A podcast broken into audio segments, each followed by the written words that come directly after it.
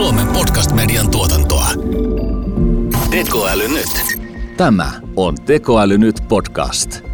Tässä spin-off-jaksossa puhumme siitä, kuinka hyvin tekoäly pystyy tunnistamaan ja ymmärtämään puhetta. Ohjelman juontaa tekoälykirjailija Antti Merilehto. Haastateltavina ovat Utopia Analyticsin toimitusjohtaja Marisanna Paukkeri sekä Aalto-yliopiston puheen ja kielenkäsittelyn professori Mikko Kurimo. Ohjelma sisältää kaupallista yhteistyötä. Tässä jaksossa mukana on ohjelmistoyhtiö Utopia Analytics. Tekoäly nyt, podcast kolmas kausi. Tänään puhutaan puheen tunnistuksesta ja sivutaan myöskin tekstiä. Aiheesta keskustelemassa Aalto-yliopiston puheen ja kielenkäsittelyn professori Mikko Kurimo. Mikko, tervetuloa. Kiitos.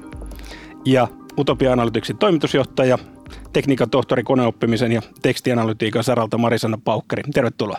Kiitoksia. Nyt on alkuun puhuttu, mutta mitä me tarkoitetaan, kun me puhutaan puheen tunnistuksesta? Yleensä ihmiset tarkoittaa sillä, että puhe muutetaan tekstiksi. Se on tietysti aika raaka toimenpide, koska puheessa on paljon muutakin kuin tekstiä, mitä sieltä voitaisiin tunnistaa, mutta yleensä puheen tunnistuksen synonyyminä pidetään tätä puheen muuttamista tekstiksi. Ja, ja silloin tavallaan me tiedetään, mitä sanoja on sanottu siinä nauhoitteessa tai puheessa, mitä tutkitaan. Joo, se toki voi sisältää myös, että tunnistetaan kuka puhuu ja sitten tunnistetaan milloin puhuu ja jos on useampia henkilöitä, niin miten jaetaan se puheenvuoroihin ja kaikkea tämmöistä voi tutkia, mutta puheen tunnistus on useimmiten tarkoittaa sitä tekstiä. Ja hirvittävän oleellista on myös se, että millä kielellä puhutaan, joten se tunnistettava kieli yleensä on myös mukana. Miten me ollaan toistaiseksi vielä, kun ollaan minuutti tehty podcast-jaksoa kolmistaan, niin vielä ei olla puhuttu päälle ainakaan sillä tavalla kuin Yhdysvaltain presidentinvaaliväittelyissä. Meillä on aika erilaiset äänensävyt, kohtuu helppo tunnistaa kuulijankin ilman, että käyttäisiin konetta.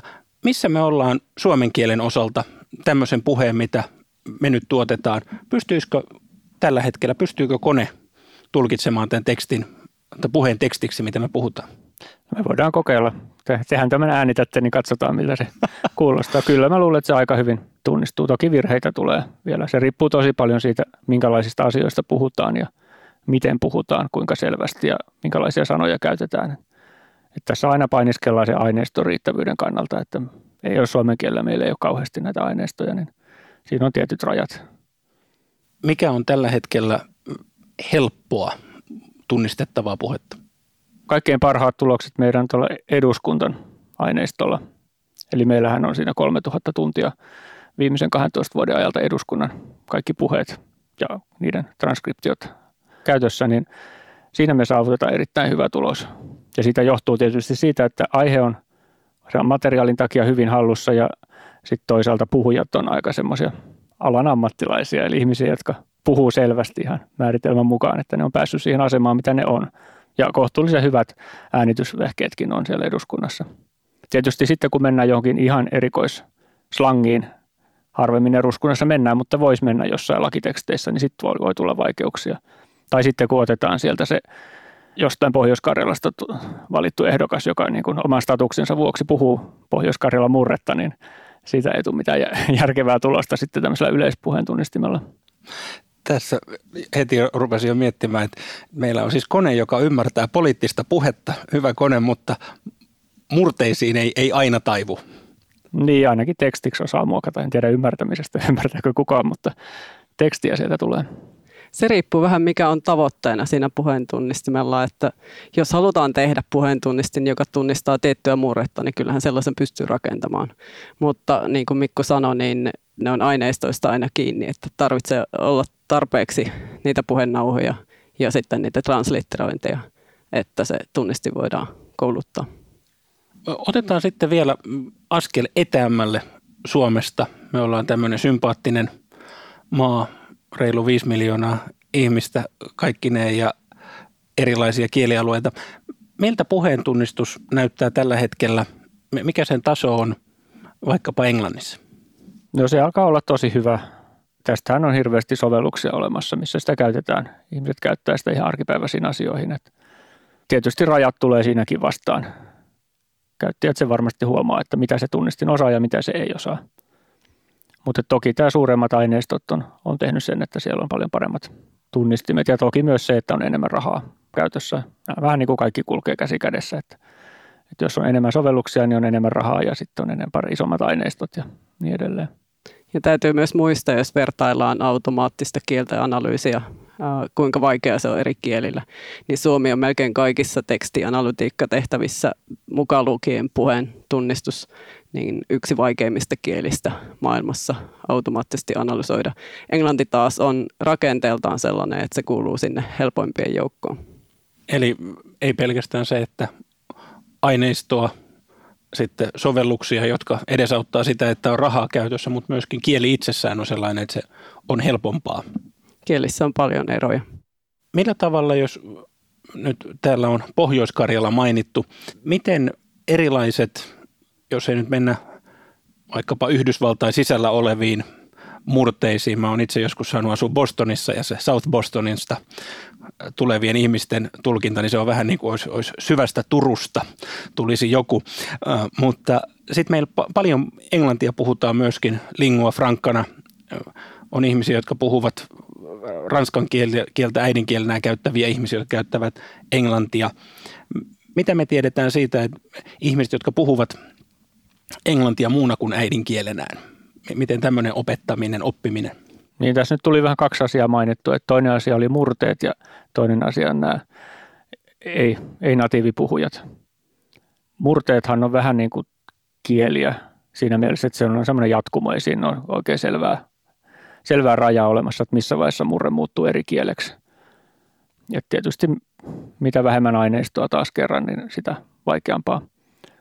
Sitten otetaan nämä ei-natiivit puhujat. Sekin on tavallaan aika jatkumo, koska siinä on, on sitten ihmisiä, jotka puhuu niin kuin täysin yhtä sujuvasti kuin äidinkieltään, mutta siellä on kuule, kuulee pienen korostuksen taustalla. Ja sitten on ihmisiä, jotka tuskin lainkaan osaa sitä kieltä, mutta kuitenkin yrittää sitä puhua. Ja toki tässä on samanlainen tilanne sitten tämän toimivuuden kannalta. Että ehkä just murteissa ja aksenteissa on se, että jos niitä on paljon niitä käyttäjiä, niin aineistoa löytyy ja sitten saadaan opetettua systeemi että varmaan joku Amerikan englanti toimii erittäin hyvin siinä, missä britti-englantikin. Australian englanti varmaan toimii hyvin, mutta Suomen englanti ei ehkä niinkään hyvin. Siellä on aineistoa aika paljon vähemmän. On kuitenkin voimakas aksentti. Suomi, tuhansia järviä ja rallikuskien luvattu maa. Mutta ei se kovin huono kyllä. Jopa mun englantia pystyy tietokone tunnistamaan, että ei se ollut vielä tilanne kymmenen vuotta sitten niin hyvä. Että Tämä oli mielenkiintoinen, kun nostit esiin aikajänteen. Koneoppimisella on jännä ominaisuus, jos mietitään siitä näkökulmasta, että kun puhe on tunnistettu tekstiksi ja analysoidaan sitä tekstiä, niin tällaiset tilastolliset tekstianalytiikka-algoritmit, jotka perustuu koneoppimiseen, niin ne pystyvät erottamaan toisistaan oikein kirjoitettua suomen kieltä ja sitten taas semmoista vähän huonosti tai väärin tai Google Translateilla kirjoitettua suomen kieltä. Ja esimerkiksi meidän yrityksen Utopia Analyticsin uh, Utopia AI Moderator-tuote tunnistaa sellaiset kommentit tai sisällöt tuolla nettipalveluissa, jotka ei ole kirjoitettu sillä paikallisten ihmisten kielellä ja sen perusteella voidaan tunnistaa esimerkiksi tällaisia käyttäjiä, jotka yrittää huijata koska he eivät edes asu siellä päin, missä puhuttaisiin sitä paikallista kieltä.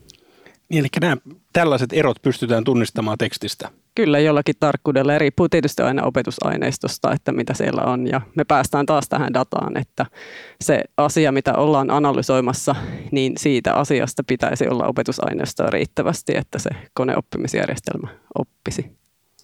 Ehkä tuohon, Mikko, mitä nostit esiin, että kymmenen vuotta sitten tilanne ei ollut tämä, niin mitä me ollaan saatu enemmän viimeisen vaikkapa viiden vuoden aikana? Aineistosta ollaan puhuttu, aineisto on kasvanut. Mitä muuta? Mikä mahdollistaa sen, että ollaan puheentunnistuksessa siinä kohtaa, missä tällä hetkellä ollaan? No varmaan se suurin tekijä on se, että ihmiset on ruvennut käyttämään puheentunnistusta, niin silloin ne aineistot kertyy ja tunnistimet paranee. Mutta toki aika merkittävä muutos on tapahtunut näissä algoritmeissa – että kuinka paljon kehitystä viimeisen kymmenen vuoden aikana, että menetelmät on muuttunut aika hyvinkin merkittävästi siitä, mitä oli jopa viisi vuotta sitten.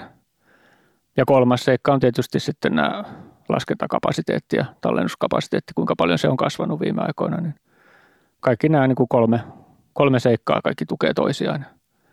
On mahdollistanut tuon nykytilanteen ja varmasti vaikuttaa tulevaisuuden kehitykseen. Mitä se, että me ollaan puheentunnistuksen avulla päästy tälle tasolle, aineistot lisääntyy, kun ihmiset käyttää algoritmit ja laskentakapasiteetti. Mitä se mahdollistaa tekstianalytiikassa? Tällä hetkellä on paljon sellaisia yrityksissä tapahtuvia toimintoja, jota voitaisiin automatisoida tai uusia asioita, joita voitaisiin tehdä, jos tällainen puheentunnistus, hyvin toimiva puheentunnistusjärjestelmä otetaan käyttöön sitten yhdessä tekstianalytiikan kanssa. Että esimerkiksi voisi ajatella, että sellaiset asiat, mitä kirjoitetaan nykyisin käsin, litteroidaan käsin, esimerkiksi kokousmuistioita tehdään tai haastattelunauhoja puretaan, niin nämä on tämmöisiä perusasioita, mitä pystyisi puheen tunnistamilla tekemään tällä hetkellä. Sitten on yrityksissä toimintoja esimerkiksi asiakaspalvelussa, missä tallennetaan paljon puhetta, esimerkiksi asiakaspalvelupuheluita. Ja sitten taas näitä puhenauhoja, niin niitä ei pystytä tällä hetkellä hirveästi käyttämään, jos ei ole puheentunnistinta siinä perässä. Esimerkiksi laadun tarkkailu, kuinka hyvin meidän agenttimme kohtelevat asiakkaita, mainitaanko ne asiat, mitä pitäisi mainita jokaisessa asiakaspuhelussa, mikä oli puhelun lopputulos. Nämä on sellaisia asioita, mitä puheentunnistimen ja tekstianalytiikan yhdistelmällä pystytään automaattisesti tuottamaan sen sijaan, että jokainen agentti itse kävisi aina puhelun jälkeen täyttämässä jotain lomaketta. Siinä tuli jo monta asiaa tavallaan, mitkä kuvaa sitä, että heti kun me aletaan saamaan se puhuttu puhe käyttöön, me pystytään helpommin analysoimaan sitä tekstiä, ymmärtämään, mitä siinä vuorovaikutustilanteessa on tapahtunut. Ja nykyisin on myös asiakaspalveluissa hyvin tärkeää se, että ottaapa asiakas mistä tahansa kanavasta yhteyttä, on se sähköposti tai chattikeskustelu tai puhelu, niin se asiakaspalvelukokemuksen pitäisi olla yhtä hyvä. Ja tämä puheentunnistin yhdistettynä tekstianalytiikkaan ja sitten taas tekstianalytiikka näissä kaikissa muissa tekstimuotoissa aineistoissa, niin kuin sähköposteissa tai chateissa, niin mahdollistaa sen, että samat analyysitulokset voidaan tehdä sitten mistä tahansa kommunikaatiosta. Että tämä on niin kuin ihan huima harppaus, seuraava askel asiakaspalveluorganisaatioille, että vihdoin pystytään oikeasti se monikanavaisuus muuttamaan sitten yksikanavaisuudeksi siinä kohti, kun firman sisäiset prosessit saa ne tiedot käsittelyynsä. Mä voisin tähän vielä lisätä, että tavallaan tämä, mitä Marisa puhui tekstianalytiikasta, niin sehän, että ruvetaan käyttämään puhuttuja aineistoja, niin sehän laajentaa sitä huomattavasti. Et mun mielestä voisi melkein puhua sitten jo puheanalytiikasta – Mm-hmm. Että ei välttämättä tarvitse edes muuttaa sitä tekstiksi, vaan voisi niinku suoraan käsitellä sitä puhetta. Kyllä. Et jos ottaa Se vaikka on... tämän asiakaspalvelu lähtökohdan, niin sitten voisi siinä jo vähän niin kuin analysoida vaikka sitä tunnetilaa ja muuta, että miten se asiakaspalvelija kohtelee sitä asiakasta. Onko asiakas vihainen, onko asiakaspalvelija vihainen vai minkä laatusta se puhe on, onko se selkeää ja muuta. Jopa jos mennään ihan ääripäähän, niin voisi jopa analysoida ihmisten terveyttäkin sen perusteella, että miten ne puhuu. Eli kokenut lääkärihan pystyy puheesta kuulemaan kaikenlaista, että mitä on niin kuin tulossa mahdollisesti. Kyllä. Että siinä voisi niin kuin sivutuotteena tehdä tämmöisen lääketieteellisenkin analyysin. Että siellä on paljon erilaisia vaihtoehtoja. Sitten kun mietitään, mitä käytännössä kannattaa tehdä, niin kannattaa rakentaa sellainen järjestelmä, joka mahdollistaa monia eri tyyppisiä tuloksia sillä samalla järjestelmällä tehtynä.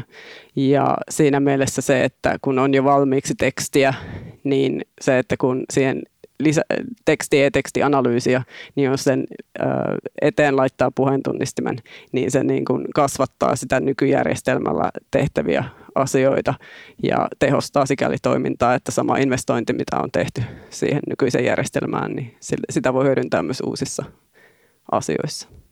Joo, siinä mielessä tosiaan otan vähän takaisin, että se teksti on aika kiva datamuoto verrattuna puheeseen. Sitä on paljon helpompi käsitellä ja se on niin kuin enemmän standardimuotoista. Puhe on, on, niin kuin se on sen verran rikkaampi signaali ja vielä paljon suurempi tavallaan niin kuin datamäärässä siinä. Että jos se voidaan joku asia tunnistaa siitä tekstistä, niin kannattaa toki mennä siihen tekstiin välillä.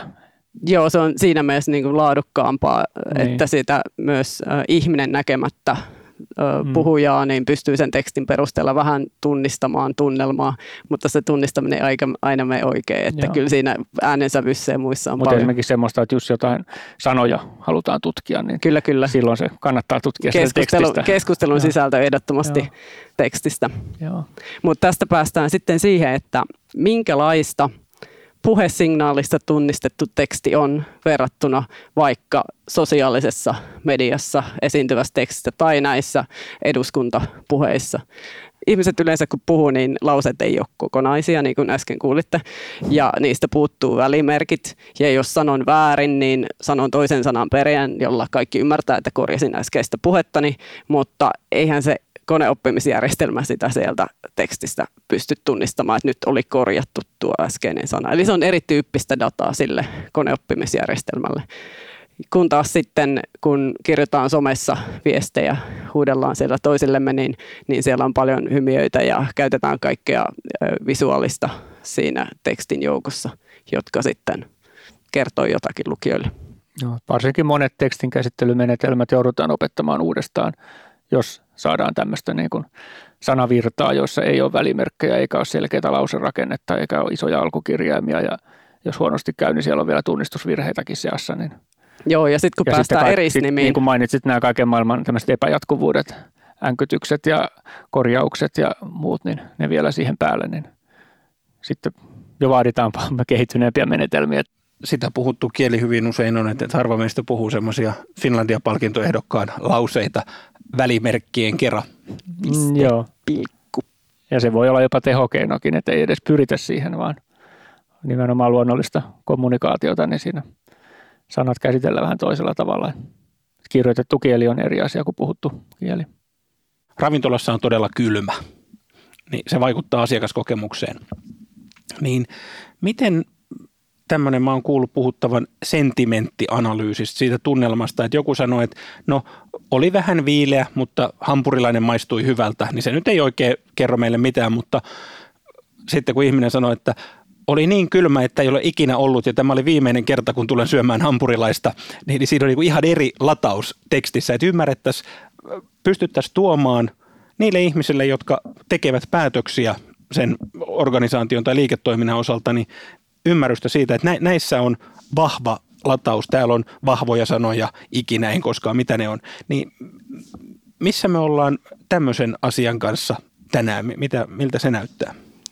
Sentimenttianalyysiä on tarjolla ties minkälaisessa tekstianalytiikkajärjestelmässä. Jos mun henkilökohtaista mielipidettä kysytään, niin mun mielestä sentimenttianalyysiä ei pitäisi tehdä sellaisena kuin sitä yleensä tehdään.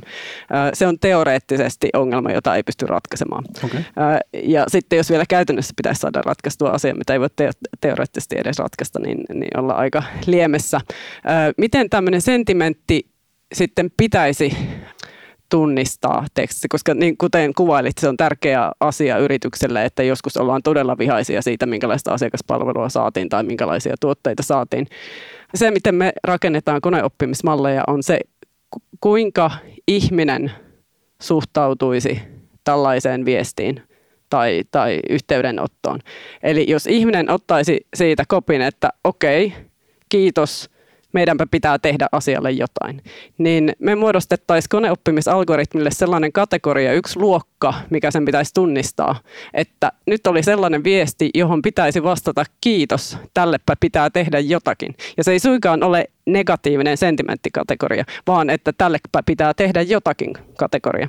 Ja sitten on se, että jos tulee taas sitten ö, kiitosta asiakkailta, niin yleensä halutaan tietää, että miksi. Ei pelkästään riitä, että tuli kiitosta, vaan halutaan tietää, mihin aiheeseen se kiitos johtuu ja mistä aiheesta se kiitos johtuu. Ja jos asiakas esimerkiksi kiittää kilpailijan toiminnasta, niin sehän olisi tosi huonoa tunnistaa se vaan niin kuin kiitokseksi ja hy- hyväksytyksi. Eli tämä mihin aiheeseen se tunnetila liittyy, pitää aina yhdistää siihen, siihen analyysiin. Ja, ja silloin nämä etukäteen opetetut sentimenttianalyysimallit on aika heikoilla. Ne ei, ne ei pysty tunnistamaan sitä, että mihin tämä sentimentti liittyy. Meillä on tällä hetkellä tulee sosiaalisessa mediassa ja myös ihan lineaarisessa TVssä vastaan lahjoita puhetta, jossa pyydetään kansalaisia lahjoittamaan puhetta, että saataisiin tätä aineistoa. Minkä takia puhetta olisi tärkeää lahjoittaa? No joo, oli puhe tuosta aineistosta, että kuinka tärkeää se on näiden kehittämisessä, niin mainittiin, että, että mitä enemmän palveluja käytetään, niin sitä enemmän aineistoa kertyy.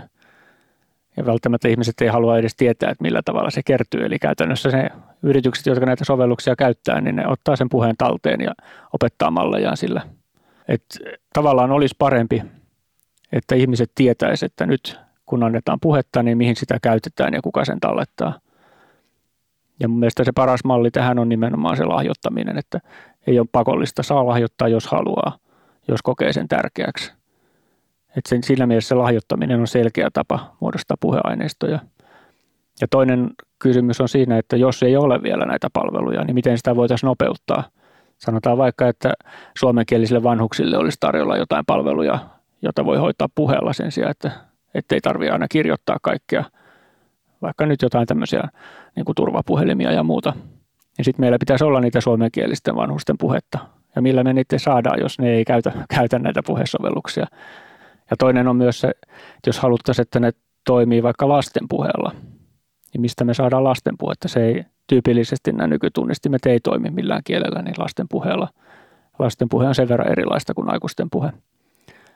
No tietysti on nämä murteet, siitä on paljon puhuttu tässä kampanjayhteydessä, että koitetaan motivoida kaikilta murrealueilta ihmisiä tulemaan mukaan.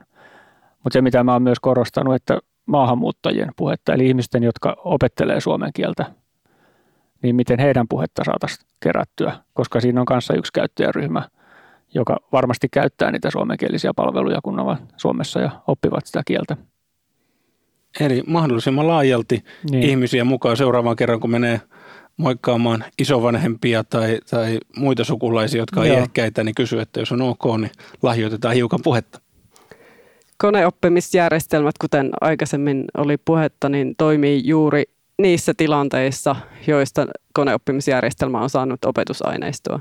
Ja kuten Mikko sanoi äsken, niin jos jonkun tyyppistä sisältöä puuttuu sieltä opetusaineistoista, niin sitten koneoppimisjärjestelmä ei pysty sen tyyppistä sisältöä analysoimaan myöhemmin. Jos sieltä esimerkiksi niiden vanhusten puhetta puuttuu, niin sitten vanhukset eivät voi käyttää näitä järjestelmiä ja sen takia myös heiltä pitäisi saada niitä, niitä esimerkkejä.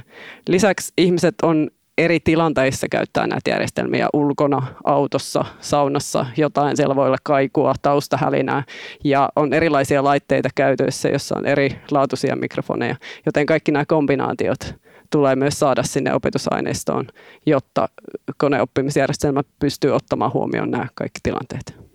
Me ollaan puhuttu siitä aineiston laajuudesta. Minkä takia meillä on, että me halutaan oppia Suomeen. Me halutaan vanhusten ja lasten ja työikäisten ja maahanmuuttajien. Ja ollaan sivuttu jo näitä kohteita, mihin sitä käytetään. Tuleeko tässä jotakin eettisiä ongelmia sen kanssa, että me kerätään ihmisten puhetta? No se varmaan liittyy siihen, että mihin sitä sitten käytetään. Että jos se on niin kuin määrätty, mihin sitä saa käyttää ja ihmiset sen hyväksyy, kun lahjoittaa, niin ei siinä mun mielestä silloin ole eettisiä ongelmia. Juuri näin silloin, kun tiedän, että nyt lahjoitan puhetta käyttöön. Mutta sitä niin kuin yksityisyydestä, niin mä oon aina ihmetellyt sitä, että miksi ihmiset käyttää Googlen hakua esimerkiksi. Minkä takia? Mikään ei ole niin yksityistä tietoa kuin mitä sinne syöttää, vaikka kysyy jostain taudeista tai muusta, mikä itsellä on. Ja tuntuu, että se ei niin kuin ihmisiä haittaa yhtään, että sinne kirjoitellaan mitä hyvänsä. Mä itsekin teen sitä. Syy on tietysti se, että siitä on niin paljon hyötyä, että kannattaa niin kuin uhrata yksityisyys sen edestä. Et siihen verrattuna se, että jos nyt sitten puhun muutamia tyhjänpäiväisiä lauseita, niin ei se nyt ole kovin, kovin sensitiivistä aineistoa. Voisiko olla mahdollista, että joku varastaisi sinun identiteettisi tällaisesta lahjoitetusta puheesta? Jos joutuu väärin käsiinsä, niin ehkä. Eli tässä päästään. Mutta sitten päästään siihen, että puhetta voidaan nauhoittaa monella tavalla – että mulla saattaa olla nauhuri taskussa, jolla mä nauhoitan sun puhetta paraikaa. Apua. että paljon helpompi, jos nyt oikeasti haluaa tallettaa ihmisten puhetta, niin sitä voi tallettaa missä vaan. Ja jos niin kuin tietyn ihmisen puheesta on kiinnostunut, niin se, että joku on anonyymisti lahjoittanut sitä jonnekin valtavaan pankkiin, niin se on aika vaikea sitä sieltä sitten kaivaa, että mikä on se tämän hen- tietyn henkilön puhe. Tästä on keskusteltu sen tiimoilta, kun on ihmisiä, jotka vaikkapa Arman Alisad, joka on valittu vuoden puhujaksi. Hänestä löytyy paljon ääninäytteitä, joilla on mietitty, että jos hänellä on joskus käytössään tämmöinen puheentunnistuksella toimiva lukko vaikka, niin alkaa olla opetusmateriaalia riittävästi, kun sitä on e- eri ajoilta, eri taustoilla ja, ja Juuri näin. Arman, Armanin pitää olla varovainen tässä meidän tavallisten ehkä ei niin paljon. Vielä mitä sanoit tuohon Googlen käyttöön, niin joku vuosi sitten kuulin tämmöisen vertauksen, että Google on tänä päivänä vähän niin kuin tämmöinen vanhojen aikojen jumala, miltä kysytään kaikki ne kysymykset, joita minä en tiedä, enkä myöskään halua kysyä kanssaeläjiltäni. Niin, niin, sieltä löytyy kirjoa. Kun me katsotaan puheentunnistusta ja, ja tekstianalyysiä, niin mitkä ovat sellaisia käyttökohteita arjessa, joista te olette erityisen innoissaan juuri nyt? Tällä hetkellä meillä on tämä koronatilanne nyt taas pahentumassa valitettavasti. Ja yksi semmoinen käyttökohde voisi olla nuo koronapuhelimet. Siellä on asiantuntijoita, jotka auttavat ihmisiä vaikka minkälaisissa tilanteissa ja siellä voi olla kuormitustakin, koska niitä puheluita vaan tulee niin paljon. Kysytään, että kun mulla on tällaisia oireita, niin mitäs nyt sitten pitäisi tehdä.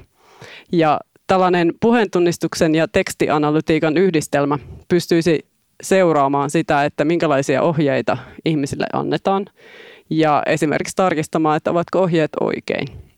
Ja sitten ne pystyisi myös tarkistamaan, että onko kaikki tarvittava sanottu tässä tilanteessa, mitä soittaja kuvailee, että mikä hänen tilanteensa on.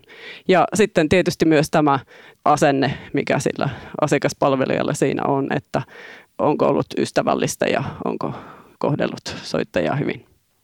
Tämä oli loistava esimerkki tähän aikaan nimenomaan, että missä mennään.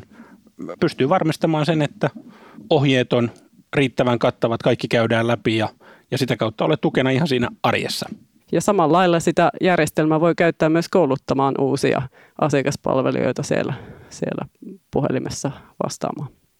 Tämä on semmoinen asia, mistä on esimerkiksi myyntityön parissa ollaan käyty keskustelua, että hyvin harvoin ihminen saa palautetta omasta työstään, e, eritoten semmoisina aikoina, kun vielä myyjät kävivät asiakkaiden luona, niin se vuorovaikutustilanne jää siihen, harva asiakas on sen kanssa ok, että sopiiko, että nauhoitan omaan koulutuskäyttöön, mutta toihan on tavallaan kasvun paikka myöskin, että nämä asiakaspalvelussa koronapuhelimessa olevat ihmiset, niin he pystyvät nopeammin tuo, lisäämään Kyllä. sitä omaa ammattitaitoaan, kun he on aloittelijoita. Ja sitten siellä on tämmöinen tavallaan, kun ollaan hengen ja terveyden kanssa tekemisissä, niin meillä on varmistus siellä, että käytiin kaikki ne viisi asiaa, mitkä pitää käydä. Kyllä. Useimmat meistä haluaa kehittyä omassa työssään ja tämä on, tämä on valtava mahdollisuus näissä puheen tunnistamissa. Mä voisin tähän lisätä, toki tämä asiakaspalvelu on, on tärkeä ala ja tulevaisuuden ala ehdottomasti, mutta pari ihan muuta, muuta sovellusta, jotka on hyvin kiinnostavia. Yksi on videot. Eli nykyään yhä enemmän informaatiota alkaa olla videossa ja vähemmän kirjoissa. Että miten sen tiedon saisi yhtä hyvin käyttöön kuin kirjoja. Eli kirjojahan on skannattu massiivisesti ja vaikka paljon tietoa löytyy ihan tekstihaulla. Mutta se, että miten tämä kaikki niin kuin videoissa oleva tieto, esimerkiksi nyt ottaa vaikka Ylen arkistot, sadan vuoden ajalta kaikki on digitoitu. Siellä on tosi jännittäviä juttuja, jos sieltä pääsisi hakemaan, mutta ne, valitettavasti ne metatiedot on usein aika suppeita. Että siellä vaan kerrotaan, että tässä oli tämmöinen ohjelma ja siellä ehkä esiintyi tämmöisiä ihmisiä ja ehkä puhuttiin jostain aiheesta, jos edes sitä mainitaan. Mies puhuu, niin. vihreä tausta. niin. Mutta sieltä niinku oikeasti voisi vois kaivaa vaikka mitä.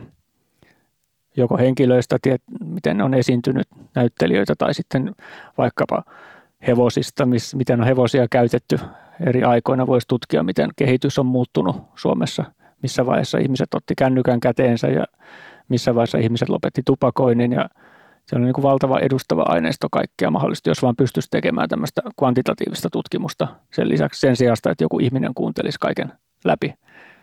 Ja sitten on tietysti vielä, joku, vielä suur, paljon suuremmat arkistot, vaikka joku YouTube ja joku muu, että mitä, että niin kuin tähän videosisältöön kiinni pääseminen, se on yksi. yksi mielenkiintoinen sovellus. Ja toinen sitten tähän niin kuin korona-aiheeseen liittyen ihan vaan niin kuin sivutuotteena, että nythän me jatkuvasti käydään, mäkin istun aamusta iltaan koko ajan videopuhelujen ääressä ja aika monet niistä tallennetaan. Ja tätähän ei ollut koskaan ennen, että ei kokouksia harvemmin äänitettiin, harvemmin edes tallennettiin. Tai sitten kun mä pidän luentoja, niin kaikki, kaikki tallentuu opiskelijoiden käyttöön videoina. Niin tämä kaiken aineiston hyödyntäminen. Että tavallaan nyt on niinku semmoisia mahdollisuuksia, mitä ei ole koskaan ennen ollut. Olisipa mahtavaa, tehdä. jos professori Mikko Kurimo kirjoittaisi kirjan pitämällä luennon opiskelijoille. En tiedä, jaksaako kukaan kirjaa lukea niin kuin puheesta transkriptoituna tekstinä, mutta sen sijaan sieltä niin kuin tästä aineistosta itsessään voisi hakea.